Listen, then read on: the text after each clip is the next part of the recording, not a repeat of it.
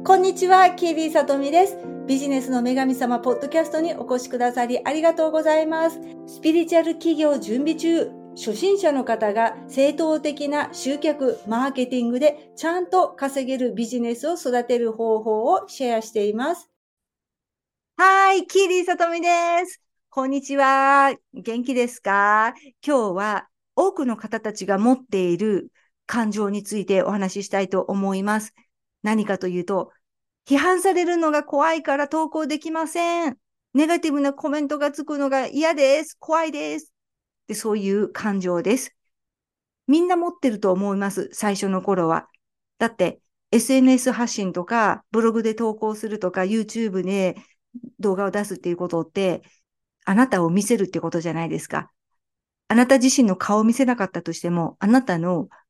感じていること、あなたが思っていること、あるいはあなたの経験とかを、あなたが出会ったこともないような人に見せるっていうことなので、批判の対象にもなるんですよね。でも、ネガティブなコメントがつくのが怖いなって、そういうことを恐れていて、発信する手が止まったり、あとは本当に伝えるべきメッセージ、本当にあなたのペルソナが必要としている言葉を言えないでいるのは本当にもったいないと思います。それと、あとね、あなたはスピリチュアルが好きな人だと思うんですけれども、大天使ミカエルいますよね。大天使ミカエルが象徴する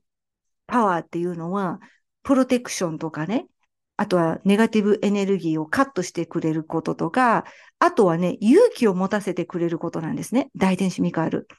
で、ミカエルは真実を伝えるっていう大天使でもあるんですよ。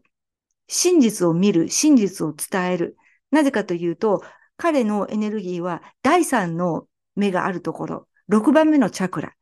ここの色はダークブルーじゃないですか。ここの色のエネルギーを彼も出してるし、この第三の目が持つパワーっていうのは真実を見る。そしてそれを人々に伝えるっていうことでもあるのね。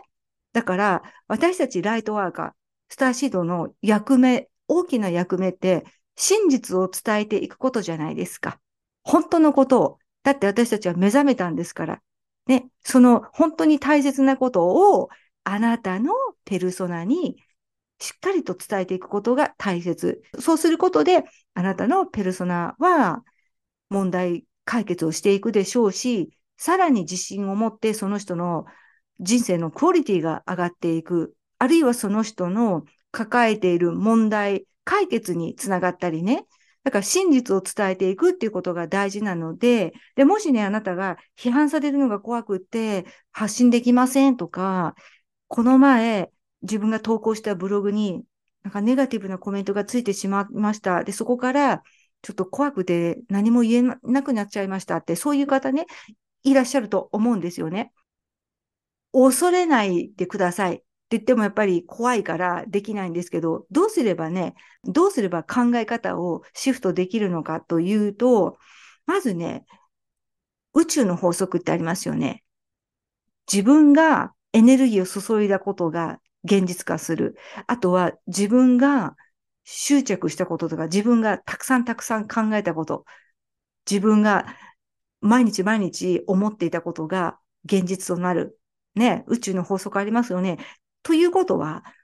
批判されるのが怖いと思いながら投稿する。ネガティブなコメントがつきませんようにって思いながら、そのブログを投稿することで、どうなるかな。もしかしたら、そんな思いを持っていると、その不安に思っていることが現実となるかもしれないじゃないですか。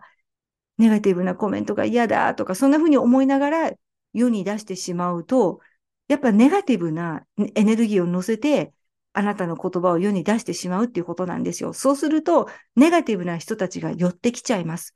ですから、自分が何を考えながらそれを投稿するのかっていうのをちゃんと意識してください。はい。意識することとしたら、す、べ、ての人に好かれますように、すべての人に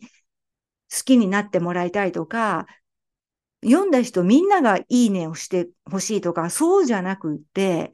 私のペルソナがこれを読むことで少しでも楽になりますようにとか、これを読んだ人が笑顔になったらいいなとか、この投稿を今必要としてくれる人の元に届きますようにとか、そんな思いで発信してみてください。すると、そこには執着がないじゃないですか。たくさんの人にいいねしてほしいとか、ね。それよりも、私のペルソナさんの気分が軽くなったらいいなとか、少しでも多くの人に届いてほしいって、そういう謙虚な気持ちがあるし、謙虚プラスポジティブ。あとは、あなたのターゲットとしてる人のことを考えての投稿じゃないですか。自分のエゴを満たそうとしてるとか、そういう感覚じゃないので、いいことなんですよ。だからそんな風にね、思いながら投稿してみてください。あとね、YouTube やってるじゃないですか、私。で、登録者が1000人ぐらい、1000人以下の時は、ネガティブなコメントがしょっちゅうついたんですよね。まあ、YouTube ってそんなものだってもう分かってたので、もうそれは仕方がない。まあ、とにかく、私のことを知らない人だってたくさんいるので、100人のうち、みんなが私を好きだと思ったり、みんなが私の言ってることに賛成するわけがないんですよね。だからもうそこはもうしょうがないって、あ、割り切っておく。で、ネガティブなコメントとかありましたよ。私が言ってるそのことに対してじゃなくて、髪型とか、メイクとか、話し方とか、そういう話してることとは全く違うことで批判したりとかされたりとかありました。でも、もう慣れてくるんですよね。なぜかというと、もうそれはその人の判断だから、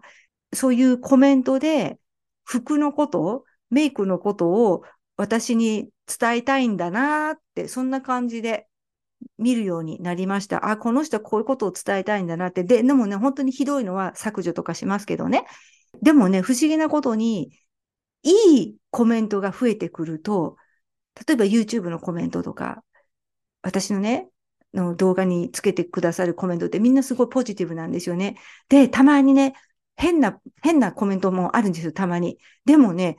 なぜかね、そういう人たちって途中でね、自分で自分で書いたコメントをね、削除するんですよ。面白いで、面白いですよね。なぜかというと多分ね、他に書いてくださるコメントがみんなみんなポジティブだから、なんか自分だけそこでネガティブなコメントを出すのがなんか嫌になってくるのかな？なんかね、いつも、そう変なコメントもたまにあるんですけど、なくなってるんですよ。消えてるんですよ。私が削除削除したわけじゃないのに。ネガティブなコメントはあると思って、でもね、あなたのせいじゃない。それはその人がそういうことをするって決めてやってるんですよ。だから、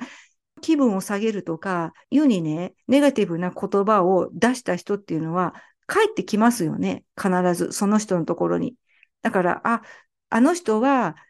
わざわざ他人の動画に、そういう否定的なことを書くっていうことをやる人なんだなって。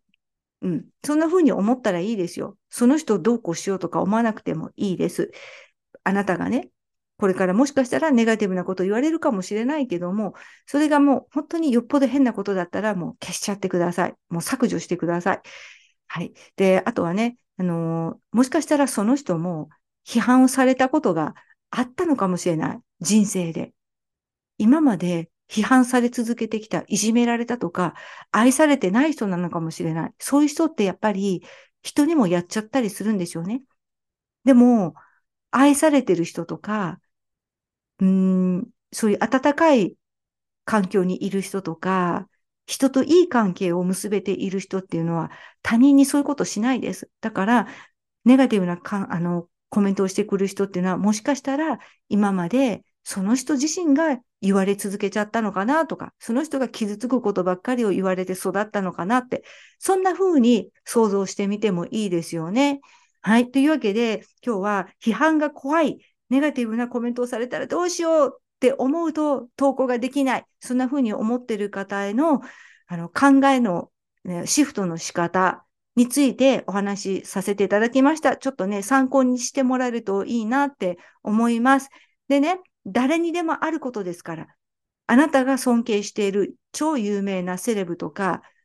ね、大統領とか、誰だって人気がある人だって、その人のことを嫌いな人だっています。大統領とか、セレブとか、ね、美しい女優さんとか、もうたくさんの批判とか、妬みの言葉とかありますけど、でも、そんなことを気にしてないじゃないですか。もしかしたら気にしてるかもしれないですけどもね。うん。でもね、そんなね、ちっちゃい人間じゃないんですよ。そういう輝く人たちっていうのは。で、あなたもそうです。ちっちゃい人間じゃないですので、それよりも、あなたの言葉を今必要としている人が世の中にたくさんいるっていうことを考えてください。だからどこにフォーカスするかですよ。批判されたくないっていうことにフォーカスするのか、それともあなたの言葉を必要としている人、少しでもあなたの言葉によって明るい気持ちになりたい人、人生を変えたい人、その人たちのためになるような言葉を発信してあげるのか、どっちに意識を向けるか。というわけで、聞いてくださってありがとうございました。また次回のお話でもよろしくお願いします。次回からはね、集客についてちょっと何回かに分けてお話ししていきたいと思いますので、引き続きよろしくお願いします。ありがとうございます。今日のエピソードはいかがでしたか？ご質問や知りたいトピックのリクエストもお気軽に送ってくださると嬉しいです。あなたの活動やビジネスのお役に立てる情報はビジネスの女神様とつながるメルマガでも配信しておりますので、ぜひそちらもご登録ください。では次回のエピソードでお会いしましょう。さよなら。